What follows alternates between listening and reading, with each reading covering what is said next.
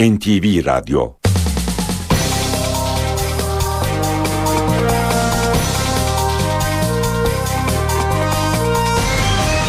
İşe Giderken Mutlu sabahlar sayın dinleyenler. NTV Radyo'da işe giderkenle karşınızdayız. Bugün 19 Nisan Cuma. Ben Aynur Altunkaş. Saat 9'a kadar Türkiye ve dünya gündemindeki gelişmeleri, gazete manşetlerini, spor haberlerini, piyasa verilerini, yol ve hava durumlarını aktaracağız. Önce gündemin öne çıkan başlıklarına bakalım. Yüksek Öğretim Kurulu pedagojik formasyon uygulamasının devamına karar verdi. Bu kararla birlikte Fen Edebiyat Fakülteleri mezunlarına da öğretmenlik yolu açılmış oldu.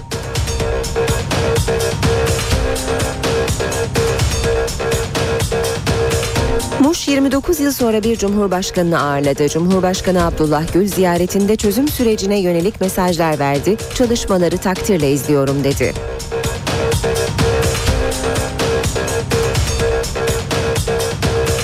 Başbakan Erdoğan Ege bölgesi milletvekilleriyle çözüm sürecini konuştu. Erdoğan İzmir'de çözüm sürecine desteğin iki ay öncesine göre 5 puan arttığını söyledi.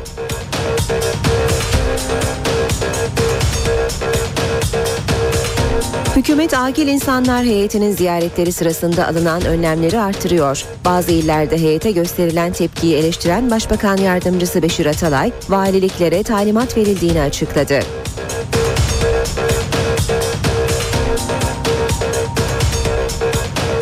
Başbakan Yardımcısı Bülent Arınç, piyanist Fazıl Say'a verilen hapis cezası ile ilgili konuştu. Eski Genelkurmay Başkanı'nın komutanların yargılandığı bir Türkiye'de Say'ın hangi özelliği var ki suçlanmasın dedi.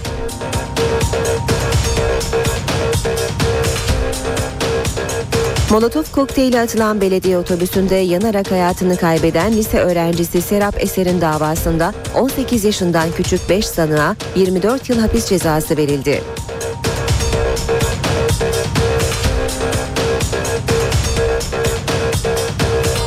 Milletvekillerine yeni haklar geliyor. Teklif yasalaşırsa vekil araçlarına trafikte ceza kesilmeyecek, protokoldeki sıraları öne çekilecek. Ayrıca ömür boyu diplomatik pasaport taşıma hakları olacak.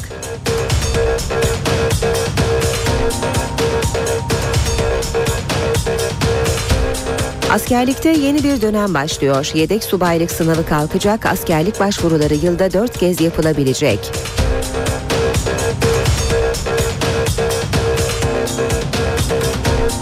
Kocaeli'de bir aile bebeklerine aşı yaptırmadığı için mahkemelik oldu. Aileye göre aşıların içeriğinde dinen caiz olmayan maddeler var.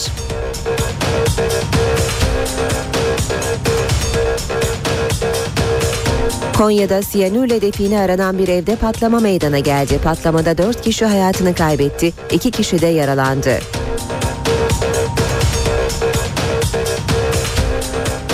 Rusya Federasyonu'na bağlı Kuril Adaları açıklarında Japonya'nın kuzeyinde kalan bölgede 7 şiddetinde bir deprem meydana geldi.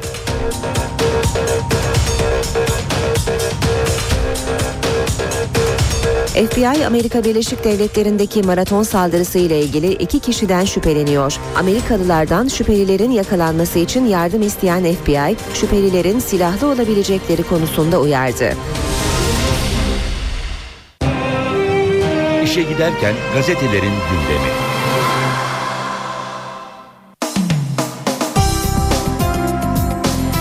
Basın özetlerine bakacağız. E, Milliyet gazetesiyle başlayacağız. Milliyet e, CHP'deki gelişmeleri manşetine taşımış. Kemal Bey'in zor seçimi başlığıyla CHP'de ulusalcılarla sol kanat arasındaki gerilime Gülseren Onancı'nın istifası eklendi. Kılıçdaroğlu'nun Merkez Yönetim Kurulu'nda 5 kişilik mini bir revizyon yapması gündemde diyor Milliyet gazetesi. Fikret Bila yazmış istifanın sebebi televizyon. Kılıçdaroğlu ısrarıma rağmen Onancı'nın istifasının sebebini açıklamadı demiş Fikret Bila. Çalışma arkadaşlarından öğrendiğime göre diyor CHP lideri televizyonda konuşmama kuralına uymadığı için Onancı'nın istifasını istedi. Aldığı bir diğer bilgi ise Fikret Bila'nın Dilek Akagün Yılmaz'ın Sezgin Tanrıkulu'na yönelttiği CIA ajanı suçlamasına Kılıçdaroğlu'nun ahlaki bulmadığı yönünde. Çözüm sürecine verdiği destekle dikkat çeken Genel Başkan Yardımcısı Gülseren Onanç, Kemal Kılıçdaroğlu'nun talebiyle görevinden istifa etti. Sezgin Tanrıkulu'na CIA ajanı diyen Uşak Milletvekili Dilek Akagün Yılmaz'a disipline verildi. Sol kanat ceza bekliyor. Ulusalcı kanat ceza çıkarsa karşı hamleye geçecek. Önceki krizleri kanatlar arasında denge kurarak aşan Kılıçdaroğlu yine zor bir sürece girdi demiş Milliyet haberinde. İzmir'de CHP ile kafa kafayayız başlığını görüyoruz. Başbakan Erdoğan dün bir araya geldiği Ege bölgesi milletvekillerine İzmir talimatı verdi. Kentte CHP ile aralarındaki oy farkının azaldığını ve kafa kafaya gittiklerini söyleyen Erdoğan, herkesin çok çalışması, uyumaması lazım. Biraz daha gayret ederseniz CHP'yi geçeriz dedi. 47 yıllık Fenerbahçeli Serkan'a veda, Fenerbahçe'nin eski milli futbolcusu ve kulüp genel müdürü 65 yaşındaki Serkan Acar hayatını kaybetti. Acar 17 yaşında A takıma yükseldikten sonra 14 yılı futbolculuk olmak üzere 47 yıl Sarı Lacivertli kulübün çeşitli kademelerinde görev yaptı. 9 başkanla çalıştı. Türk sinemasının yıldızlarından Zeynep Değirmencioğlu ile evlenen Acar'ın cenazesi bugün toprağa verilecek. Hürriyete geçelim. Hürriyette barış için affettim diyor manşet Şırnak'tan yükselen ses.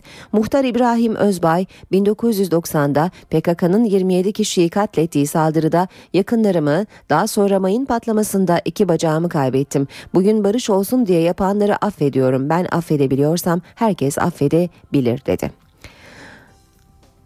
Yine Vako yine felaket. Boston bombalarının şokundaki Amerika bu kez Texas Vako'da bir gübre fabrikasının havaya uçmasıyla sarsıldı. Patlamada 15 kişi öldü, 6 itfaiyeci kayıp, 160'tan fazla kişinin yaralandığı, 60 binanın yıkıldığı facianın diğer boyutu da sızan zehirli kimyasallar oldu. Facia Nisan 1993'te yine Vako'daki Davidian tarikatine ait çiftliğin FBI tarafından basıldığı ve 76 kişinin öldüğü felaketin 20. yıl dönümüne denk geldi. Bir diğer başlık Hürriyet gazetesinden yine altın tuzak. Fiyatı düşen altına talep art, e, talep artınca darphane çeyrek ve cumhuriyet yetiştiremedi. Piyasadaki yokluktan istifade eden bazı satıcılar 135 liralık çeyreği 165'e satmaya başladı. Bunun üzerine darphane uyardı. Pazartesi teslimat yapacağız.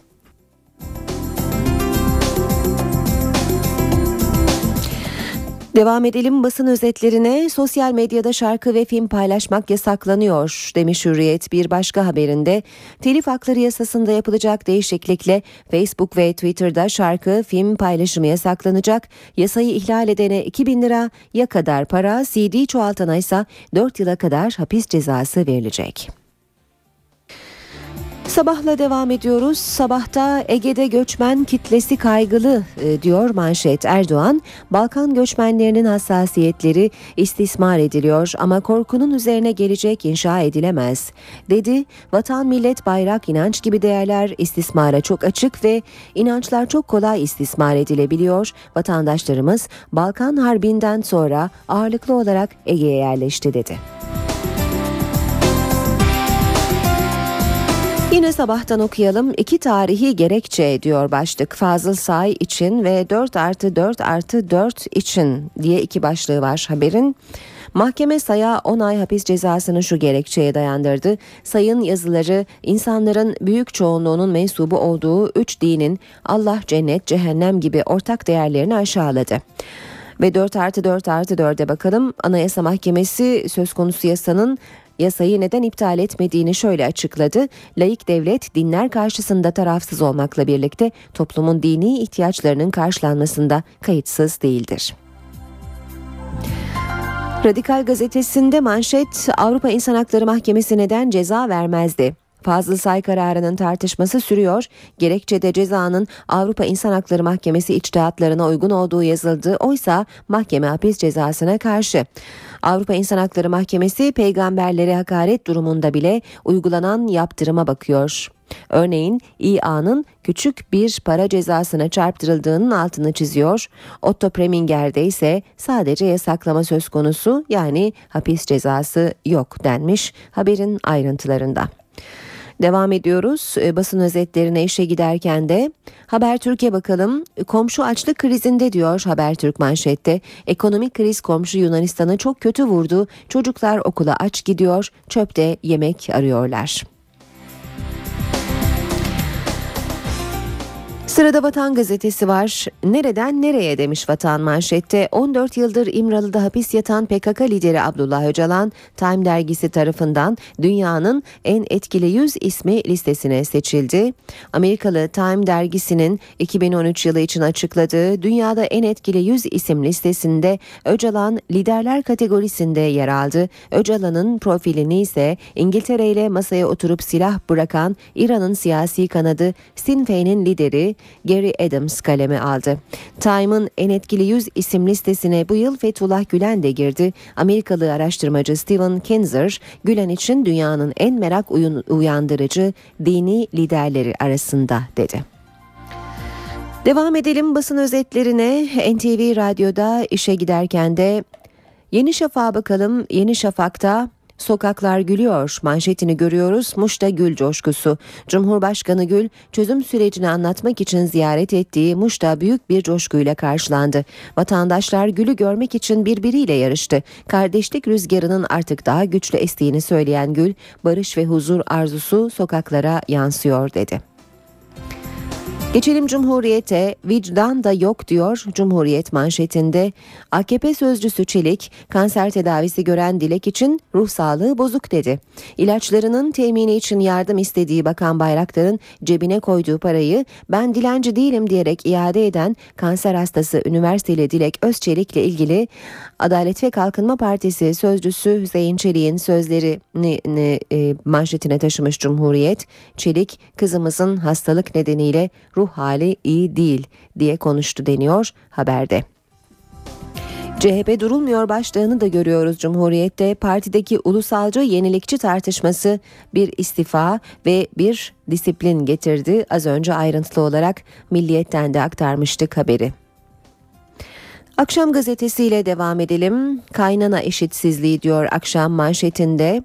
Çalışma hayatında kadın erkek ayrımı itirafları. Meclis Kadın Erkek Fırsat Eşitliği Komisyonu'nda 3 bakan Türkiye'den istihdam manzaraları anlattı. Toplantıya bakan Suat Kılıç'ın sözleri damga vurdu.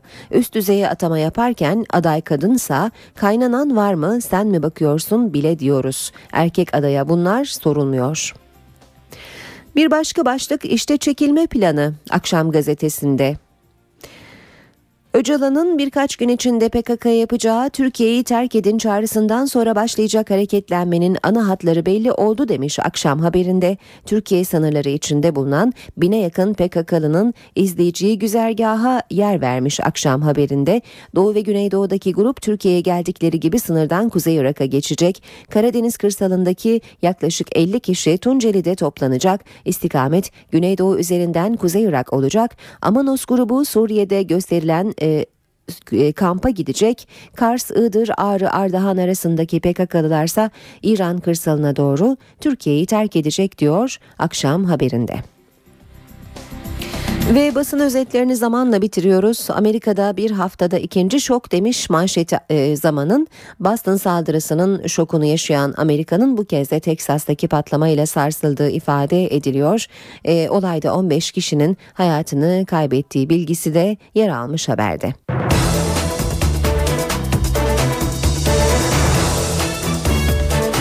Ayrıntılı haberlere başlıyoruz. Sıcak bir gelişmeyi aktaralım önce. Rusya Federasyonu'na bağlı Kuril Adaları açıklarında Japonya'nın kuzeyinde kalan bölgede 7 büyüklüğünde bir deprem meydana geldi. Yerin 10 kilometre derinliğinde meydana gelen depremde can ve mal kaybı yaşanıp yaşanmadığı henüz bilinmiyor. Depremin ardından verilmiş bir tsunami alarmı bulunmuyor.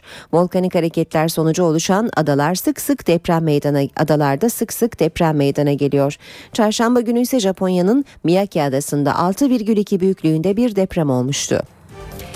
Fen Edebiyat Fakültesi mezunlarını sevindiren bir haberle Türkiye gündemine başlayalım. YÖK'ten formasyon müjdesi geldi. YÖK alan fakültelerinden mezun olanlar için mezuniyet sonrası pedagojik formasyon sertifika programının yeniden uygulanmasına karar verdi. Bu kararla birlikte Fen Edebiyat Fakülteleri mezunlarına da öğretmenlik yolu açılmış oldu.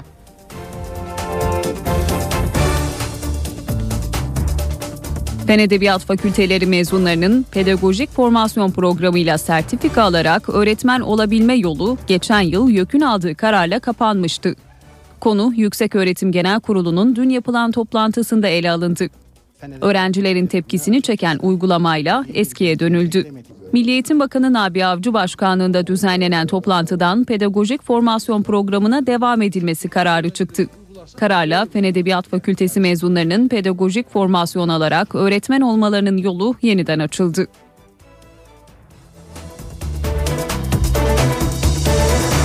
Akil insanlar heyetleri ziyaretlerini sürdürüyor. Güneydoğu Anadolu heyeti Mardin'de Süryanileri dinledi. Doğu Anadolu heyeti ve İç Anadolu heyeti de görev başındaydı. Bu bir gönül işi, akıl işi değil. Gerçekten e, aklını kullanan birisi bu tantananın içine girip bu kadar küfür yemez. Gerçekten yemez. Gönülle, kalple yapılırsa bu. Akil İnsanlar Heyetinden Yılmaz Erdoğan, Mardin'de öğrencilerle buluştu, çözüm sürecini anlattı, destek istedi. E, Türkiye'nin batısındaki, kuzeyindeki, güneyindeki yaşıtlarınızla doğduklarından beri içinde acı olmayan haber bülteni izlemediler. Artık yeter öyle değil mi çocuklar? Güneydoğu Anadolu heyeti Süryanileri unutmadı. Deyruz Zafaran Manastırı'nda Mardin Diyarbakır Metropoliti Saliba Özmen'le görüştü. Türk sorununun e, doğrudan tarafı olmasalar da doğurduğu sonuçlardan ciddi ölçüde onların da etkilendiğini, ciddi mağduriyetler yaşadıklarını, ciddi sorunlarla karşılaştıklarını e, biliyoruz. sürecin yürümesi için, başarılı olması için dualarımızı yapacağız. Heyetten bir grup Artuklu Üniversitesi Kürdoloji Bölümü Başkanı Profesör Kadri Yıldırım'ı ziyaret etti. Bir grupta Kızıltepe'de 2004 yılında babasıyla birlikte terörist sanılarak öldürülen 12 yaşındaki Uğur Kaymaz'ın ailesini dinledi. Kezban Atemi, terör örgütüne katılan çocuklarını çatışmalarda kaybeden 6 kadınla görüştü. Doğu Anadolu Bölgesi heyeti Hakkari'de sivil toplum örgütü temsilcileriyle bir araya geldi. Heyet Başkanı Can Paker, Abdullah Öcalan'ın durumuyla ilgili soruyu cevapladı. Yani benim şahsi fikrim tabii ki e, e, özgür ol- olsun. Hiçbir sorunum yok. Ke- keşke olsa. Ve keşke böyle bir barış sürecini başlatan kişi bunu daha özgür, özgür bir ortamda devam ettirse. İç Anadolu heyetinin Nevşehir'de sivil toplum örgütü temsilcileriyle yaptığı toplantıda ise kısa süreli gerginlik yaşandı. Başbakan Yardımcısı Beşir Atalay Kayseri'de Akil İnsanlar İç Anadolu heyetinin toplantısında çıkan olaylara tepki gösterdi. Atalay Akil İnsanlar heyetinin korunması için valiliklere talimat verdiklerini söyledi. Başbakan Yardımcısı Beşir Atalay, Akdeniz, Marmara, Ege, İç Anadolu ve Karadeniz bölgesi Akil İnsanlar Heyeti başkanlarıyla Ankara'da bir araya geldi. Toplantıda komisyonların 10 günlük çalışmaları ve karşılaştıkları sorunlar masaya yatırıldı. Toplantı öncesinde açıklamalarda bulunan Beşir Atalay, önceki gün Kayseri'de İç Anadolu heyetine gösterilen tepkiyi değerlendirdi. Kayseri'de olan şey e, yani bir kaba kuvvet, bir salon e, şiddeti, adeta bir terör orada estirilen, bağırarak toplantıyı sabote etme. Yani bu tür şeyler olmasın. Yoksa herkes düşüncesini söylesin. Yani. Atalay, Akil İnsanlar Heyeti'nin korunması için valiliklere talimat gönderdiklerini de söyledi. Kimlerin yaptığını biliyoruz. Belli bir parti var, siyasi parti. E, doğrusu bu terörün bitmesinden falan onlar çok rahatsızlık duyacaklar. E, öyle anlaşılıyor ve şimdi akil insanlar heyetimizin gittiği illerde de o tür e, sabote edici e, politikalar izliyorlar. Bundan sonra o tür şeylere müsaade etmeyeceğiz tabii. E, illerimiz e, o konuda valilerimiz, valiliklerimiz e, daha fazla e, güvenlik tedbiri alacak ve o tür şeyler asla e, olmayacak. Hükümet valilerin askeri göreve askeri göreve çağırma yetkisini genişleten bir çalışma başlattı. Hükümetin PKK'nın sınır dışına çekilme sürecinde askeri ve sivil bürokrasiyi hukuki açıdan sıkıntıya sokmamayı amaçladığı öne sürülüyor. Hükümettense bu iddiaya yalanlama geldi. PKK çekilirken Türk askeri ne yapacak? Bu sorunun yanıtını verecek sürpriz bir gelişme yaşandı. Valilerin Türk Silahlı Kuvvetleri unsurlarını kullanma yetkisini genişleten bir çalışma başlatıldı.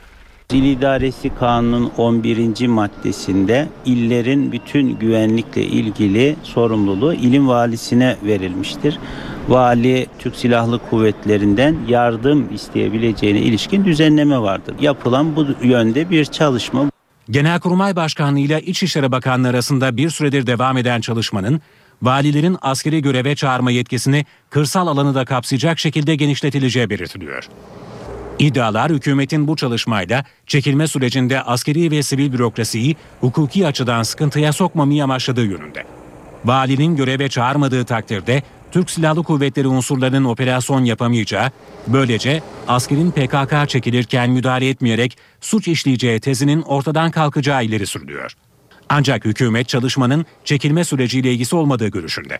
Bir protokol vesaire değildir. Emasya protokolü ortadan kalktıktan sonra demek ki bu alanda bir boşluğun varlığı hissedildi ki İçişleri Bakanlığı ve Genelkurmay Başkanlığı bu anlamda bazı esasların belirlenmesiyle ilgili olarak bir çalışma yürütüyor. Çıkış protokolü veya çekilme için ilk resmi adım gibi herhangi bir konu söz konusu değildir.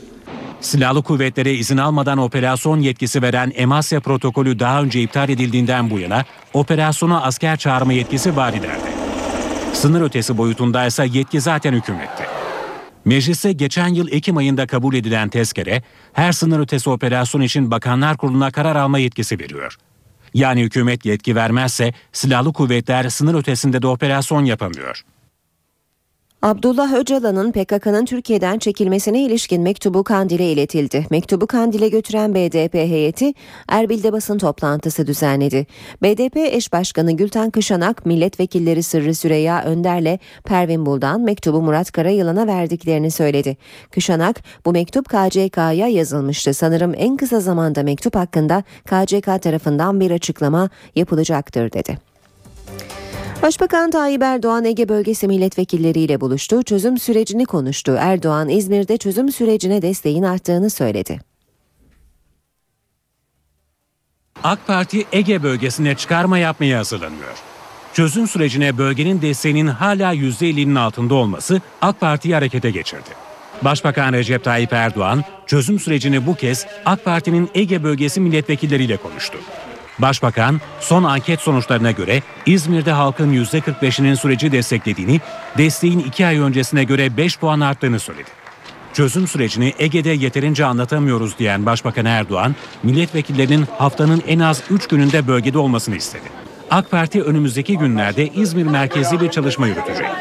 Bakanlar ve genel başkan yardımcıları da süreci anlatmak üzere bölgeye gidecek. Başbakan AK Parti'nin son anketine göre İzmir'deki oy oranlarının %37 olduğunu da belirtti.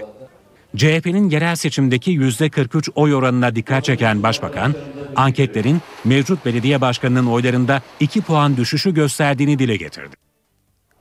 CHP'de Genel Başkan Yardımcısı Gülte, e, Gülseren Onancı'nın istifası dün tartışma konusuydu. Onanç CHP tabanının %65'inin çözüm sürecini desteklediğini söylemişti. Parti yönetiminin önde gelen isimleri istifanın sebebinin bu olmadığını belirtiyor. Bu arada CHP'de bir milletvekili de disipline sevk edildi. Genel Başkan Yardımcısı Gülseren Olanç, parti meclisi üyeliğinden ayrılmadığını vurguladı. Türkiye'ye barışın gelmesi ve CHP'nin sosyal demokrat bir parti olması için çalışmalarına devam edeceğini söyledi. Kılıçdaroğlu'nun Onanç'ın istifasını izin vermediği halde bir televizyon programına katıldığı için istediği iddia ediliyor. Sayın Onanç'ın bizim parti merkez yürütmek olarak götürmüş olduğumuz açılım süreciyle ilgili stratejiyle ilgili herhangi bir temelli bir çelişkisi olduğu kanaatinde değilim. Eğer barışı savunduğu için bu partide insanlar tecrit edilmiş olsaydı başta Gürsel Tekin'i tecrit etmeleri gerekiyordu. Gülseren Onanç'tan boşalan göreve Burşan Şenataların getirileceği belirtiliyor. Eğer Kılıçdaroğlu bu koltuğa bir atama yapmazsa 4 Mayıs'taki parti meclisi toplantısında Merkez Yönetim Kurulu'nda kapsamlı bir değişikliğe gideceği de ifade ediliyor. Onanç'ın istifası AK Parti'de de yankı buldu. Bir parti yöneticisinin bir gerçeği vurgulamış olması veya bugün hava güneşlidir demiş olmasından dolayı sen nasıl hava güneşlidir dersin diye bir istifaya zorlanmış olmasını aklım almıyor. Ulusalcı ekip herhalde kelle istediler ve Sayın Kılıçdaroğlu da bu kelleyi verdi. CHP'de bir başka gelişmede meclis grubunda yaşandı. Grup yönetimi kapalı toplantıda Genel Başkan Yardımcısı Sezgin Tanrıkulu'nu CIA ajanlığıyla suçlayan Uşak Milletvekili Dilek Akagün Yılmaz'ı disipline sevk etti. Yükseköğretim Kurulu pedagojik formasyon uygulamasının devamına karar verdi. Bu kararla birlikte Fen Edebiyat Fakülteleri mezunlarına da öğretmenlik yolu açılmış oldu.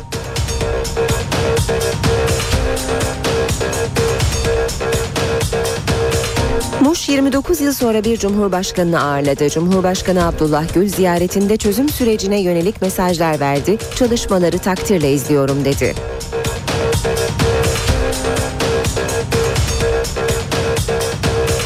Başbakan Erdoğan Ege bölgesi milletvekilleriyle çözüm sürecini konuştu. Erdoğan İzmir'de çözüm sürecine desteğin 2 ay öncesine göre 5 puan arttığını söyledi.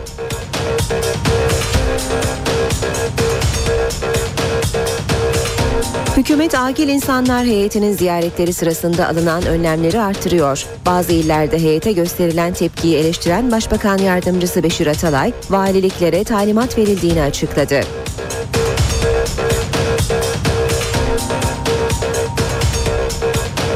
Başbakan Yardımcısı Bülent Arınç, piyanist Fazıl Say'a verilen hapis cezası ile ilgili konuştu. Eski Genelkurmay Başkanı'nın komutanların yargılandığı bir Türkiye'de Say'ın hangi özelliği var ki suçlanmasın dedi.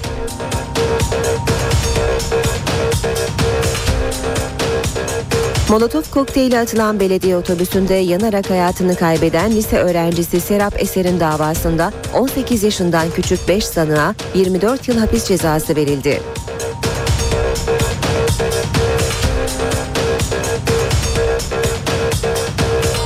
Milletvekillerine yeni haklar geliyor. Teklif yasalaşırsa vekil araçlarına trafikte ceza kesilmeyecek, protokoldeki sıraları öne çekilecek. Ayrıca ömür boyu diplomatik pasaport taşıma hakları olacak.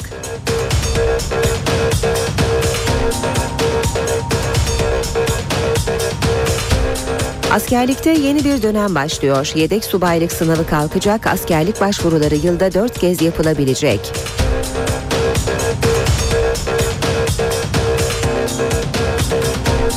Kocaeli'de bir aile bebeklerine aşı yaptırmadığı için mahkemelik oldu. Aileye göre aşıların içeriğinde dinen caiz olmayan maddeler var.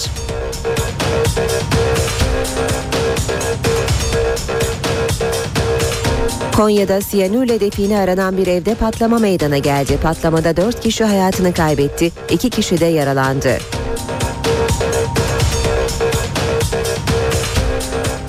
Rusya Federasyonu'na bağlı Kuril Adaları açıklarında Japonya'nın kuzeyinde kalan bölgede 7 şiddetinde bir deprem meydana geldi.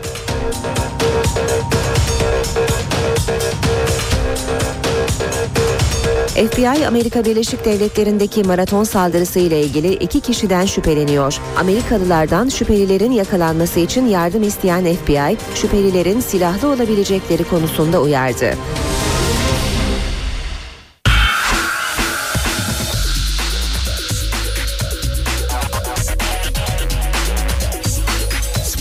Sayfaları.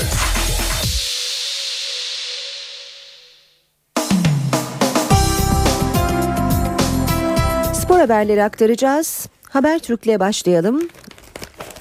Önümüzde kimse duramaz diyor Habertürk Spor'un manşeti. Süper Lig'de son 5 haftaya 4 puanlık avantajla giren Galatasaray'ın teknik patronu Terim Fenerbahçe'ye meydan okudu. Süper Lig'de bu sezon Cuma günü oynadığı 8 maçta 16 puan bırakan Aslan 9. Cuma tedirginliğini yaşarken Florya'da adeta Fatih Terim rüzgarı esti. Bugün oynanacak Elazığ maçı öncesinde oyuncularına seslenen tecrübeli çalıştırıcı istatistiklere fazla takılmayın bundan sonra her maçımız final diye konuştu. Bu akşam Galatasaray Sanik, e, Sanika Boru Elazığ Spor'la saat 20'de Türk Telekom Arena, e, Arena'da mücadele edecek. Maçın hakemi Bülent Yıldırım hatırlatalım. Hürriyete geçelim. Hürriyette hocanın önünü kapadı, tahrik etti diyor başlık. Cezası onanan Fatih Terim'i Albayrak savundu. Ali Palıbıyık'ın tavrı teknik eğitimizi haklı olarak gerdi ve olaylar büyüdü. Tahkim kuruluna savunma vermeyeceğini söyleyen Galatasaray Teknik Direktörü sözünün arkasında durdu. İfade veren Albayraksa Mersin İdman Yurdu maçındaki olayların fitilini hakemlerin ateşlediğini söyledi. Fenerbahçe'den bir beyefendi geçti. Sarı lacivertli camianın efsane futbolcusu Serkan Acar dün sabah saat 6.30'da hayata gözlerini yumdu. Futbolculuk kariyerinin 14 yılı ve sonrasındaki 30 sene boyunca Fenerbahçe'ye hizmet edip unutulmazlar arasına giren Serkan Acar kansere yenik düştü. Kulübün genel müdürlüğünü de yapan Acar sevenlerini yasa boğdu. Artık iki Fener var. Zorlu fikstüre girecek olan Fenerbahçe teknik heyeti adeta ikiye bölündü. Sarı lacivertli ekibin antrenörleri teknik direktör Aykut Kocaman'ın liderliğinde oynayacakları maçlar hakkında çalışmak için Avrupa ile lig olarak iş bölümü yaptı.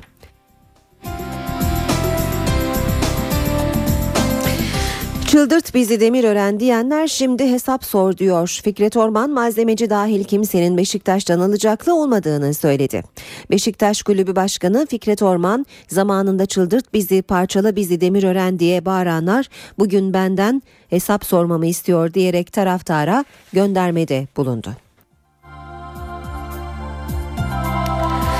Hürriyetten aktardık. Geçelim Milliyet gazetesinin spor sayfalarına.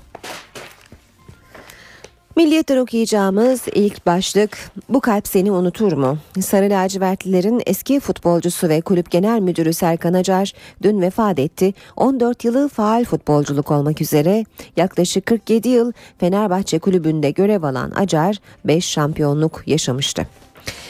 Şükür'den ilginç öneri. AK Parti Milletvekili Hakan Şükür İstanbul Büyükşehir Belediyespor'un isim hakkının 3. ligde yer alan ancak haftalar önce amatör kümeye düşmesi kesinleşen Diyarbakırspor'a verilmesini önerdi.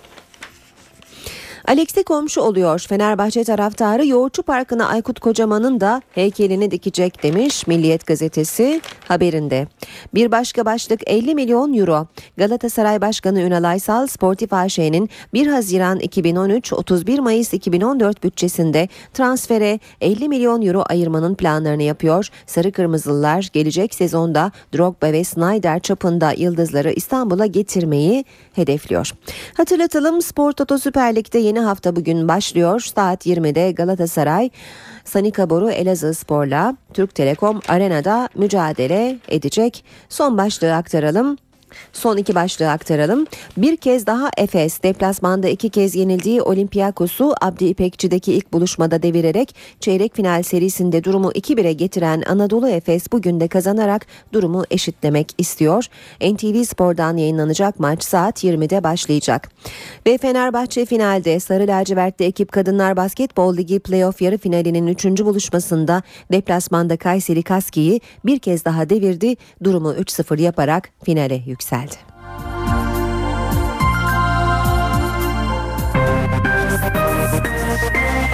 İşe giderken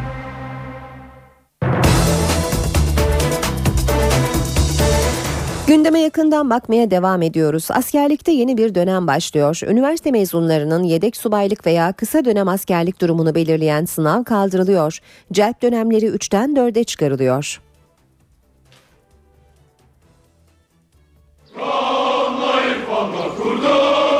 15 Mayıs askerlikte bir milat olacak.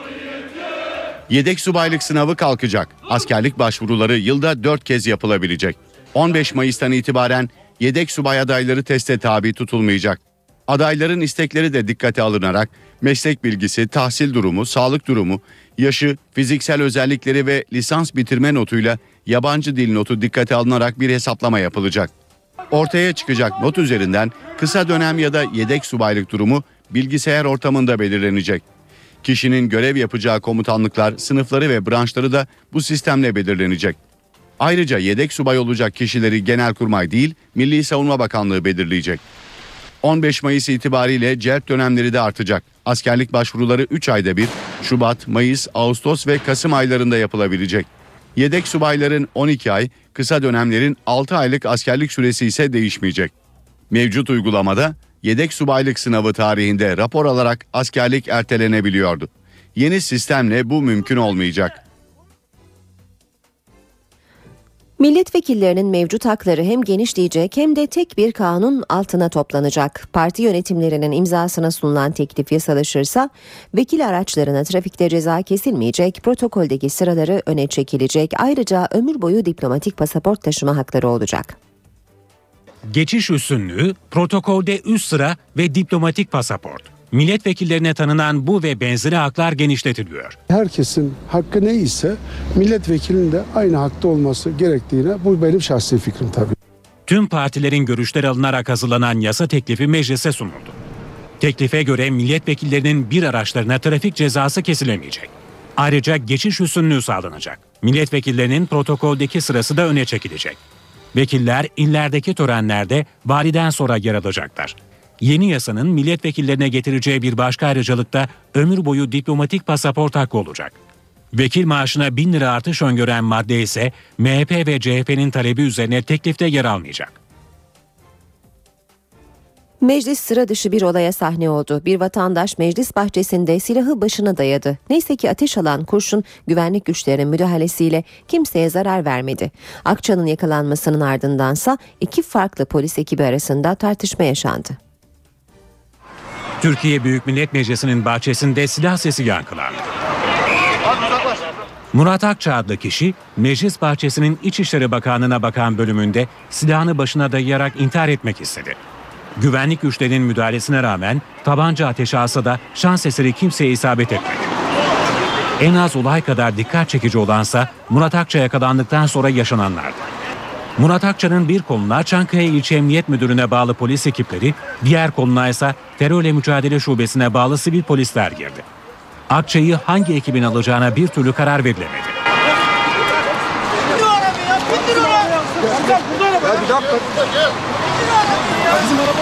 Çankaya İlçe Emniyet Müdürlüğü ekipleriyle terör şubesinin kameraların önündeki tartışması uzun süre devam etti. Ya alsana abicim. Sen kimsin ya? Ben emniyet müdürüyüm, şube müdürüyüm.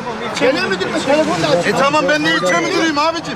Galip gelen taraf terörle mücadele şubesi oldu. Akça bir polis otomobiline bindirilip sorgulanmak üzere emniyete götürüldü.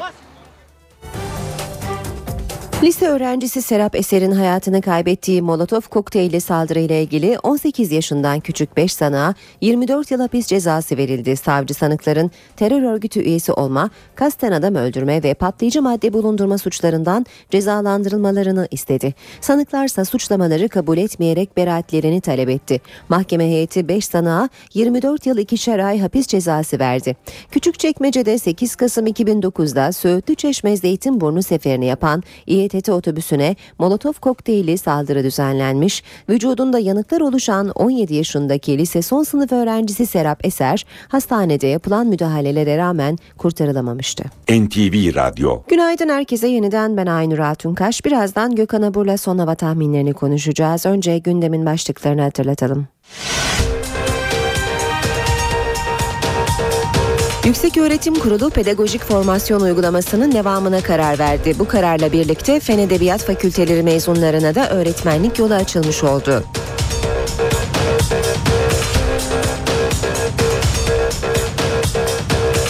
Muş 29 yıl sonra bir cumhurbaşkanını ağırladı. Cumhurbaşkanı Abdullah Gül ziyaretinde çözüm sürecine yönelik mesajlar verdi. Çalışmaları takdirle izliyorum dedi.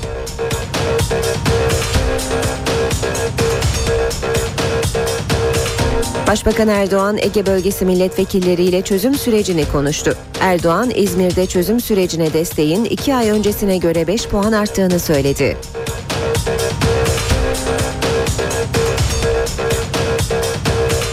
Hükümet Akil İnsanlar Heyeti'nin ziyaretleri sırasında alınan önlemleri artırıyor. Bazı illerde heyete gösterilen tepkiyi eleştiren Başbakan Yardımcısı Beşir Atalay, valiliklere talimat verildiğini açıkladı.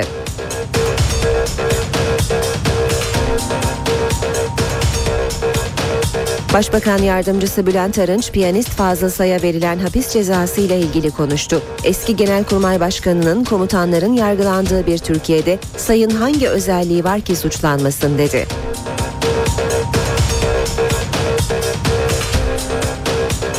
Molotov kokteyli atılan belediye otobüsünde yanarak hayatını kaybeden lise öğrencisi Serap Eser'in davasında 18 yaşından küçük 5 sanığa 24 yıl hapis cezası verildi.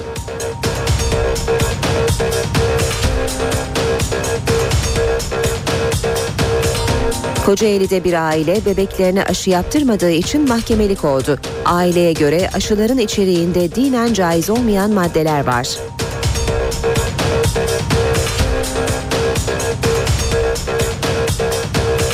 Konya'da siyanürle define aranan bir evde patlama meydana geldi. Patlamada 4 kişi hayatını kaybetti, 2 kişi de yaralandı.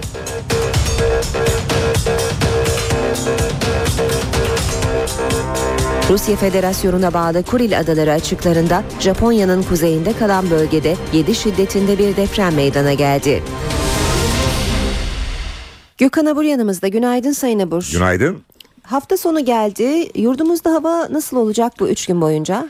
Evet öncelikle bu hakikaten çok soğuk bir hafta geçirdik. Bu hafta içinde yer yer kuvvetli sağanaklar vardı ki aslına bakarsan bugün de e, yağışlar yine yer yer kuvvetli olarak etkili olacak.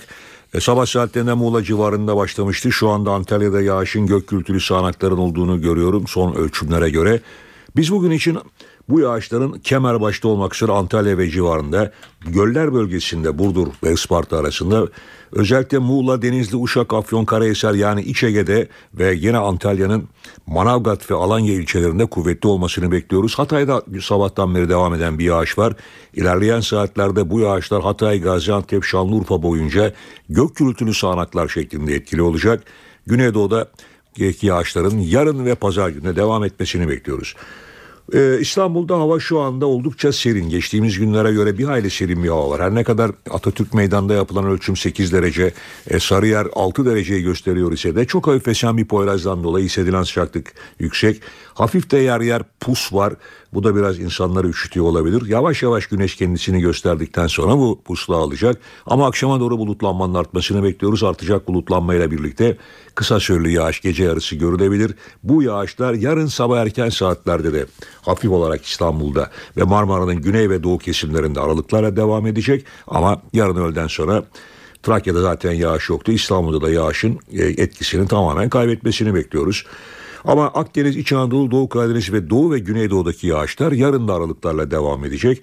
Doğu Karadeniz, Akdeniz, Doğu ve Güneydoğu'daki yağışların pazar günü aralıklarla etkisini sürdürmesini bekliyoruz. Pazar günü Akdeniz'den başlayarak sıcaklıklarda birkaç derecelik yükseliş var.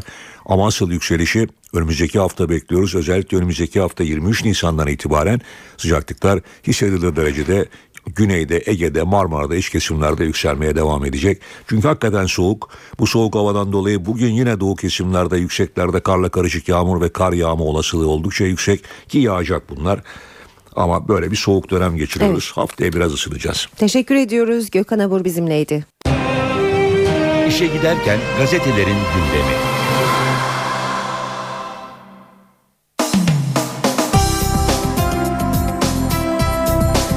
Gazetelerden birinci sayfalardan haberlere geçelim. E, CHP'deki gelişmeler, çözüm süreci, akil insanların e, ziyaretleri ve Cumhurbaşkanı Gül'ün dün gerçekleştirdiği Muş ziyaretini bugün gazetelerin birinci sayfalarında görüyoruz. Milliyet, Kemal Bey'in zor seçimi demiş manşette.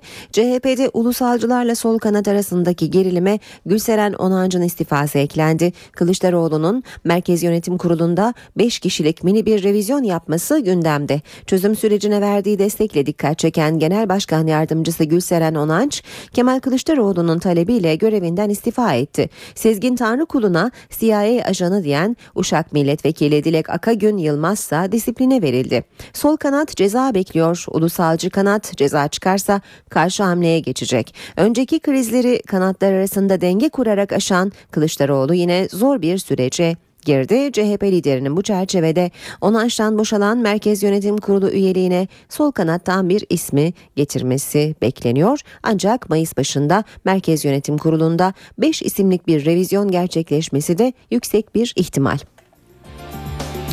Devam ediyoruz ee, gazetelerin birinci sayfalarına bakmaya. Hürriyete bakalım. Barış için affettim diyor manşet. Şırnak'tan yükselen ses. Muhtar İbrahim Özbay 1990'da PKK'nın 27 kişiyi katlettiği saldırıda yakınlarımı daha sonra mayın patlamasında iki bacağımı kaybettim. Bugün barış olsun diye yapanları affediyorum. Ben affedebiliyorsam herkes affedebilir dedi. Gülmuş'ta çok güzel şeyler oluyor. 4 yıl önce güzel şeyler olacak sözleriyle önceki Kürt açılımının işaretini veren Cumhurbaşkanı Abdullah Gül, dün Muş'ta çok güzel şeyler oluyor diyerek sürece desteğini ilan etti. Cumhurbaşkanının gezisini Yeni Şafak'ta manşetine taşımış Sokaklar Gülüyor başlığıyla. Muş'ta gül coşkusu. Cumhurbaşkanı Gül çözüm sürecini anlatmak için ziyaret ettiği Muş'ta büyük bir coşkuyla karşılandı. Vatandaşlar gülü görmek için birbiriyle yarıştı. Kardeş kardeşlik rüzgarının artık daha güçlü estiğini söyleyen Gül, barış ve huzur arzusu sokaklara yansıyor dedi. Vatan gazetesinde manşet nereden nereye? 14 yıldır İmralı'da hapis yatan PKK lideri Abdullah Öcalan, Time dergisi tarafından dünyanın en etkili 100 ismi listesine seçildi. Öcalan'ın profilini İngiltere ile masaya oturup silah bırakan İran'ın siyasi kanadı Sinn Féin'in lideri Gary Adams kaleme aldı. Time'ın en etkili 100 ismi listesine de bu yıl Fethullah Gülen de girdi. Amerikalı araştırmacı Steven Kinzer, Gülen için dünyanın en merak uyandırıcı dini liderleri arasında dedi. Devam ediyoruz gazetelerin birinci sayfalarına bakmaya sabaha bakalım şimdi de Ege'de göçmen kitlesi kaygılı diyor e, sabah manşette. Başbakan Erdoğan'ın sözlerini görüyoruz. Balkan göçmenlerinin hassasiyetleri istismar ediliyor ama korkunun üzerine gelecek inşa edilemez. Radikal gazetesinde Avrupa İnsan Hakları Mahkemesi neden ceza vermezdi? Sorusu manşette. Fazıl Say kararının tartışması sürüyor gerekçede cezanın Avrupa İnsan Hakları Mahkemesi iştihatlarına uygun olduğu yazıldı. Oysa Avrupa İnsan Hakları Mahkemesi hapis cezasına karşı mahkeme peygamberleri hakaret durumunda bile uygulanan yaptırıma bakıyor. Örneğin İA'nın küçük bir para cezasına çarptırıldığının altını çiziyor. Otto Preminger'de ise sadece yasaklama söz konusu yani hapis cezası yok. Geçelim akşam gazetesine. Akşamda manşet kaynana eşitsizliği, çalışma hayatında kadın erkek ayrımı itirafları. Meclis Kadın Erkek Fırsat Eşitliği Komisyonu'nda 3 bakan Türkiye'den istihdam manzaraları anlattı. Toplantıya bakan Suat Kılıç'ın sözleri damga vurdu. Üst düzey atama yaparken aday kadınsa ka, aday kadınsa kaynanan var mı sen mi bakıyorsun bile diyoruz. Erkek adaya bunlar sorulmuyor demiş Suat Kılıç. Akşamda işte çekilme planı başlığı dikkat çekiyor. Öcalan'ın birkaç gün içinde PKK'ya yapacağı Türkiye'yi terk edin çağrısından sonra başlayacak hareketlenmenin ana hatları belli oldu demiş akşam. Türkiye sınırları içinde bulunan bine yakın PKK'nın izleyiciyi güzergahı aktarıyor okuyucularına. Doğu ve Güneydoğu'daki e, grup Türkiye'ye geldikleri gibi sınırdan Kuzey Irak'a geçecek. Karadeniz kırsalındaki yaklaşık 50 kişi Tunceli'de toplanacak. İstikamet Güneydoğu üzerinden Kuzey Irak olacak. Amanos grubu Suriye'de gösterilen kampa gidecek. Kars, Iğdır, Ağrı, Ardahan arasındaki PKK'lılarsa İran kırsalına doğru Türkiye'yi terk edecek diyor Akşam gazetesi bu haberinde. Geçiyoruz Haber Türkiye. Habertürk komşu açlık krizinde demiş manşette. Ekonomik kriz komşu Yunanistan'ı çok kötü vurdu. Çocuklar okula aç gidiyor. Çöpte yemek arıyorlar. Katillerine 24 yıl hapis başlığı dikkat çekiyor. İETT'ye molotoflu saldırıda ölen Serap Eser'in katillerine 24'er yıl verildi diyor Habertürk. Hemen altında ise fen edebiyat için müjde başlığı var. Yok pedagojik formasyona devam dedi. Fe, fen edebiyat fakültesi mezunlarının öğretmen olmalarının yolu yeniden açıldı. Sırada Cumhuriyet gazetesi var. Vicdan da yok demiş manşeti. Cumhuriyet'in AKP sözcüsü kanser tedavisi gören Dilek için ruh sağlığı bozuk dedi.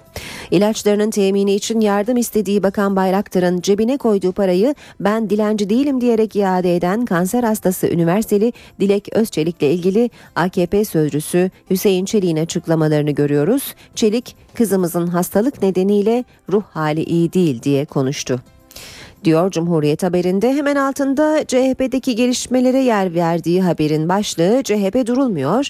Partideki ulusalcı yenilikçi tartışması bir istifa bir disiplin getirdi. CHP yöneticileri Gülseren Onancı'nın barışı savunduğu için değil genel başkanın hoşgörüsünü suistimal ettiği için istifa etmek zorunda kaldığını savunurken bu kez de genel başkan yardımcısı Tanrı Kulu'na CIA ajanı dediği gerekçesiyle milletvekili Dilek Akagün Yılmaz geçici ihraç istemiyle disipline verildi. Zaman gazetesine de bakalım. Amerika'da bir haftada ikinci şok diyor zaman manşette. Boston saldırısının şokunu yaşayan Amerika Birleşik Devletleri bu kez Teksas'taki patlamayla sarsıldı. Gübre fabrikasında çıkan yangın sonucu meydana geldiği tahmin edilen patlamada yaklaşık 15 kişi hayatını kaybetti. Olayın 20 yıl önce 76 kişinin ölümüyle sonuçlanan kuşatmanın gerçekleştiği Davidian tarikatine ait çiftliğin yakınında yaşanması dikkat çekti. Ankara gündemi. Başkent gündemiyle işe giderken devam ediyor. Karşımızda NTV Ankara muhabiri Miray Aktağ Uluç var. Miray günaydın. Günaydın Aynur. CHP'yi konuşalım istersen. E, Gülseren Onancı'nın istifasının ardından parti üst yönetiminde ne gibi değişiklikler olabilir Miray? Ee, aynı Cumhuriyet Halk Partisi'nde bir MYK değişikliğine gidileceği kesin bundan sonraki dönemde. Ancak bu değişikliğin nasıl olacağı merak konusu. Cumhuriyet Halk Partisi Genel Başkanı Kemal Kılıçdaroğlu Gülseren Onancı'nın istifasının ardından eğer Gülseren Onancı'nın yerine tek bir kişi yapacak olursa ki bu kişinin Burhan Şenatalar olabileceği belirtiliyor parti meclis üyelerinden. Ee, eğer böyle bir atama gerçekleştirirse sadece tek kişilik bir değişiklik olacak. Eğer 4 Mayıs'ta gerçekleşecek olan parti meclisi toplantısına kadar Cumhuriyet Halk Partisi Genel Başkanı herhangi bir atama yapmaz ise e, bu parti meclisi toplantısından önce bir MYK değişikliğine gitmesi e, daha geniş çaplı belki 5 belki 6 kişiye kadar varabilecek bir MYK değişikliğine gitmesi ve o değişiklikten sonra da parti meclisinde bunu oylatması da bekleniyor. Bu da başka beklenti. İşte bu iki seçenekten biri Cumhuriyet Halk Partisi'nde önümüzdeki süreç içerisinde gerçekleşecek. Gülseren Onancı'nın tabii istifası dikkat çekici bir istifaydı. Gülseren Onancı çözüm sürecine doğrudan destek veren ve bunu da e, çok sayıda yerde söylemekten çekinmeyen bir kişiydi. Gülseren Onancı istifasını verdi ama CHP lideri Kemal Kılıçdaroğlu dün yakın kurmaylarına e, Gülseren Onancı'nın istifasının çözüm süreciyle ilgili olmadığını bunun bir televizyon programına izinsiz çıkması nedeniyle gerçekleştirdiğini söyledi ama öte yandan dün bir başka gelişme daha yaşandı. Cumhuriyet Halk Partisi'nin yenilikçi kanadına yönelik böyle bir yenilikçi kanadından böyle bir istifa gelirken ulusalcı kanattan da Dilek Akagün Yılmaz e, CHP Genel Başkan Yardımcısı Sezgin Tanrıkulu'na CIA ajanı ifadelerini kullanmıştı. Geçtiğimiz haftalardaki bir grup toplantısı sırasında evet. işte o sözleri nedeniyle dün grup yönetimi tarafından disipline gönderildi. E, bu da açıkçası ulusalcılara yönelik bir mesaj niteliğindeydi. Bundan sonraki süreçte CHP'de e, neler olacağı bu yüzden merak konusu e, tahminlerimiz de e, aşağı yukarı bu şekilde aynı. Evet. Peki Miray bugün takip edeceğiniz başka konu başlıkları neler? Bugün e, Ankara'nın rutin e, gündeminin sakin olduğunu söyleyebiliriz. E, Cumhurbaşkanı Abdullah Gül yine e, bölgede e, temaslarına devam edecek. Dün Muş'taydı, bugün Bingöl'de. Bingöl'de Bingöl Valiliği ve Belediyesi'ni ziyaret ediyor Cumhurbaşkanı. Başbakan bugün Ankara'da partisinin genişletilmiş il başkanlığı toplantısına başkanlık ediyor. E, toplantının açılışında bir konuşması var. Gündemdeki konulara ilişkin önemli açıklamalarda bulunacak, önemli mesajlar verecek Başbakan Erdoğan. Meclis Başkanı ile katılacağı bir programı var Başbakanın. Diyanet İşleri Başkanlığı'nın Ahmet Hamdi Akseki Camii'nin açılış törenine katılacaklar beraber. Cumhuriyet Halk Partisi lideri bu süreçte soruları yanıtsız bırakıyor. Dün akşam bir programı vardı. CHP lideri e, gazetecilerin sorularını yanıtlamamayı tercih etti. Bugün İstanbul'a gidecek. Havalimanında belki bir soru yanıtlayabilir mi bilemiyoruz ama İstanbul'da programı var. Şirin Karahisarlılarla İstanbul buluşmaları adlı programa katılacak. İstanbul'da konuşması da muhtemel olabilir. Dışişleri Bakanı Ahmet Davutoğlu'nun bugün dikkat çeken bir kabulü var. Diyarbakır Büyükşehir Belediye Başkanı Osman Baydemir'i kabul edecek. Ve Türkiye Büyük Millet Meclisi gündemdeki son maddemiz olacak. Türkiye Büyük Millet Meclisi'nde siyasilerin açıklamaları olacak bugün. Ee, ve bu açıklamaların dışında rutin 3 basın toplantısı var. Cumhuriyet Halk Partili 3 milletvekili Umut Oran, Faik Öztürk ve Nur Serter bugün e, basın toplantıları düzenleyecekler ve onlara gündeme ilişkin sorular sormak fırsatı yakalayacağız. Başkent gündeminin öne çıkan başlıkları bu şekilde aynı. Kolay gelsin Miray Akta. Teşekkür ediyoruz.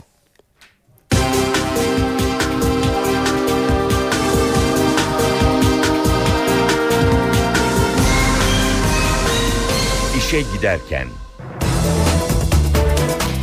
Gündemde öne çıkan gelişmelere bakmaya devam edelim. Cumhurbaşkanı Abdullah Gül, Muş'a 29 yıl aradan sonra giden ilk Cumhurbaşkanı oldu. Yoğun ilgiyle karşılaşan Cumhurbaşkanı, teröre çözüm arayışı sürecine yönelik mesajlar verdi. Çalışmaları takdirle izliyorum dedi. Bugün bu kardeşlik rüzgarının çok güçlü estiğini görüyorum. Bugün memleketimizde güzel şeylerin olduğunu görmekten de ayrıca çok büyük bir mutluluk duyuyorum. Bu konuda atılan cesur adımları, yapılan cesur çalışmaları bunların hepsini doğrusu takdirle izliyorum. Cumhurbaşkanı Abdullah Gül çözüm süreciyle ilgili mesajını Muş'ta verdi. Kenan Evren'in 1984 yılında ziyaret ettiği kent 29 yıl sonra Cumhurbaşkanı gördü. Duyduğum kadarıyla 30 yıl olmuş. 30 yıl sonra bu yine bir cumhurbaşkanı olarak gelmem ve aranızda olmam herhalde daha anlamlı oluyor. Gül'ün halka hitabında yanındakiler arasında BDP Muş Milletvekili Sırrı Sakık da vardı.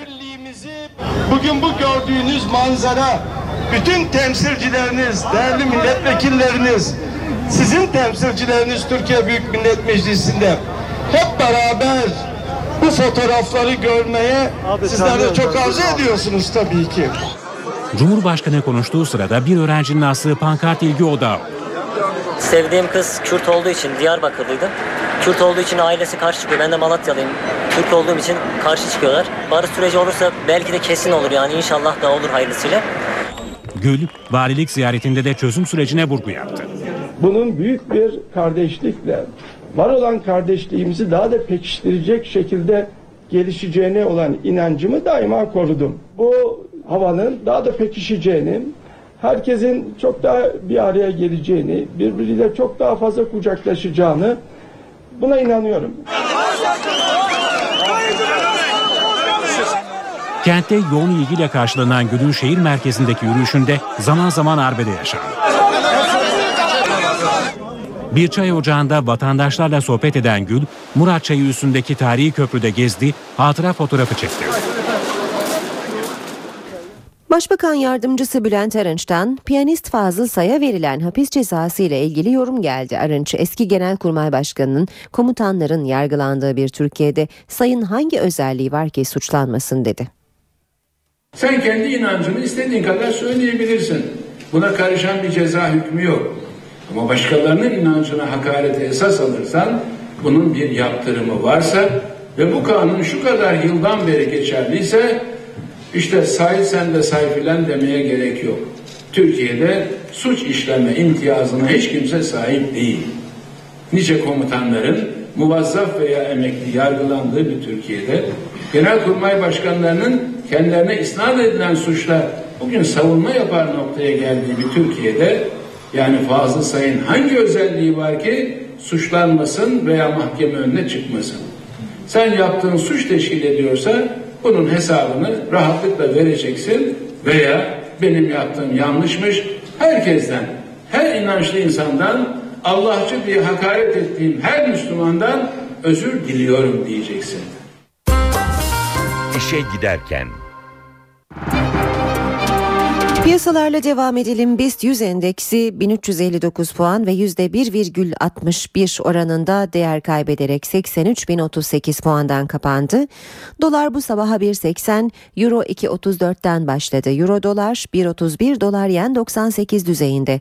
Altının onsu 1399 dolar, kapalı çarşıda külçe altının gramı 81 lira. Cumhuriyet altını 547, çeyrek altın 136 liradan işlem görüyor. Brent petrolün varil fiyatı 100 dolar. Yüksek Öğretim Kurulu pedagojik formasyon uygulamasının devamına karar verdi. Bu kararla birlikte Fen Edebiyat Fakülteleri mezunlarına da öğretmenlik yolu açılmış oldu.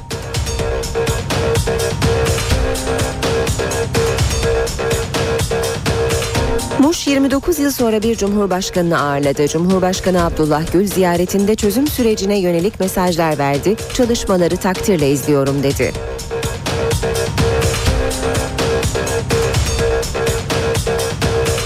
Başbakan Erdoğan Ege bölgesi milletvekilleriyle çözüm sürecini konuştu. Erdoğan İzmir'de çözüm sürecine desteğin 2 ay öncesine göre 5 puan arttığını söyledi.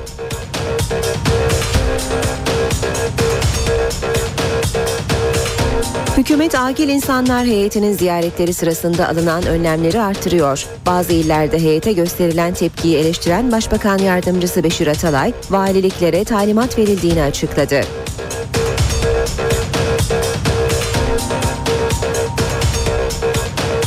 Başbakan Yardımcısı Bülent Arınç, piyanist Fazıl Say'a verilen hapis cezası ile ilgili konuştu. Eski Genelkurmay Başkanı'nın komutanların yargılandığı bir Türkiye'de Say'ın hangi özelliği var ki suçlanmasın dedi.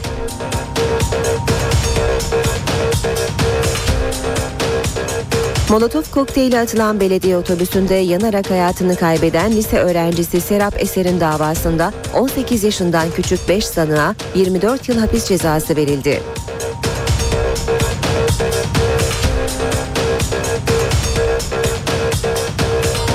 Kocaeli'de bir aile bebeklerine aşı yaptırmadığı için mahkemelik oldu. Aileye göre aşıların içeriğinde dinen caiz olmayan maddeler var.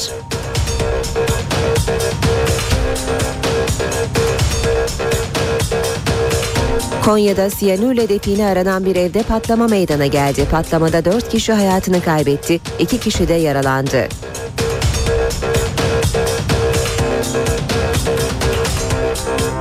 Rusya Federasyonu'na bağlı Kuril Adaları açıklarında Japonya'nın kuzeyinde kalan bölgede 7 şiddetinde bir deprem meydana geldi.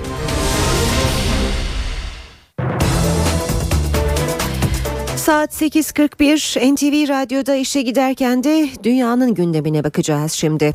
FBI Amerika Birleşik Devletleri'ndeki maraton saldırısı ile ilgili iki kişiden şüpheleniyor. FBI şüphelilerin görüntüsünü yayınladı. Amerikalılardan zanlıların yakalanması için yardım istedi ve silahlı olabilecekleri konusunda uyardı. Maraton saldırısı şüphelilerinin görüntüleri yayınlandı. Amerika Birleşik Devletleri'nin Boston kentinde 3 kişinin ölümüne neden olan saldırıyla ilgili soruşturmayı yürüten FBI, iki şüpheliye ait kamera kayıtlarını basınla paylaştı. Biri siyah, diğeri beyaz şapka takan ve sırt çantaları olan şüpheliler saldırının meydana geldiği bitiş çizgisine yakın bir noktada görüntülendi.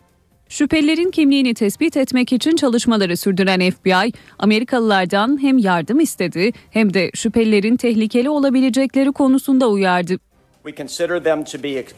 Silahlı ve son derece tehlikeli olduklarını düşünüyoruz. Kimse onları yakalamaya kalkışmamalı.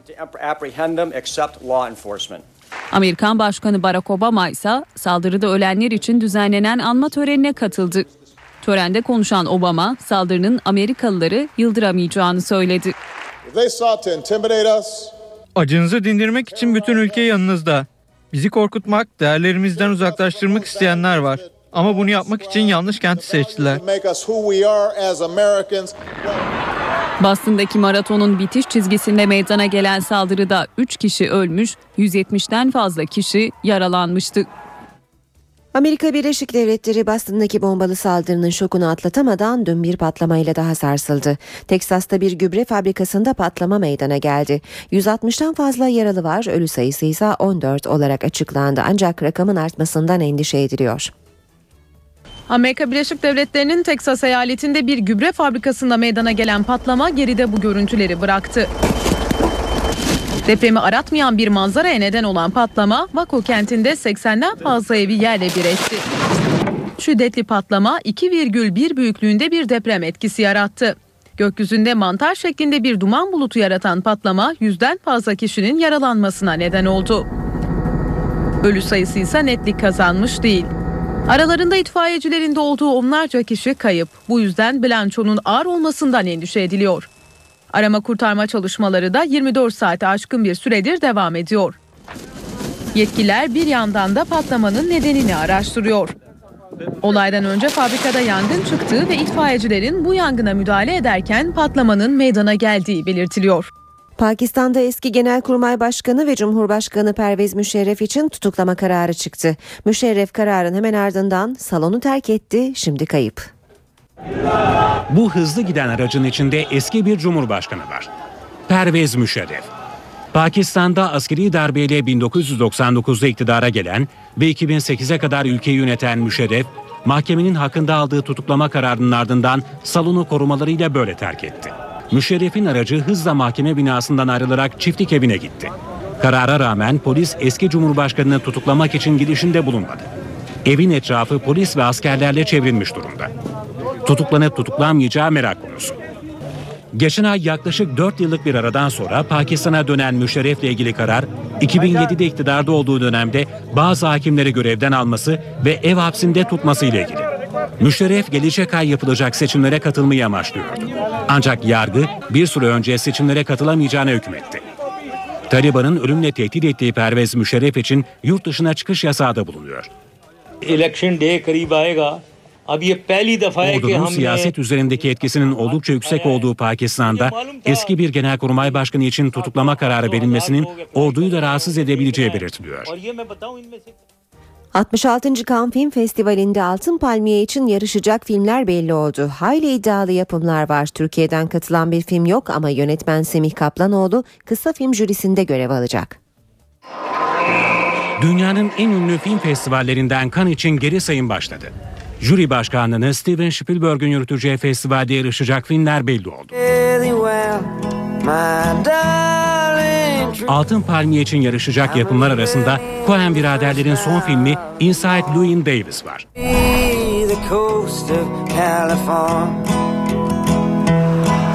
Roman Polanski de son filmi La Venus à la Fourrure kana katılıyor.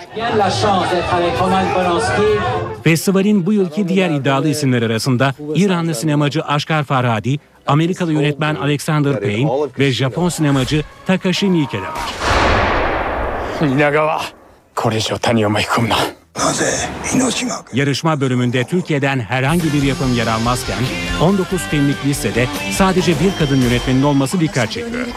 Türk yönetmen Semih Kaplanoğlu ise başkanlığını Avustralyalı yönetmen Jane Campion'ın yapacağı kısa film jürisinde yer alacak. Festival 15 Mayıs'ta Avustralyalı yönetmen Baz Luhrmann'ın çektiği ve ünlü oyuncu Leonardo DiCaprio'nun başrolde yer aldığı The Great Gatsby filminin gösterimiyle başlayacak. Bu haberle işe giderken sona eriyor. Ben Aynur Altunkaş. Saat başında gelişmelerle yeniden buluşmak üzere. Hoşçakalın. NTV Radyo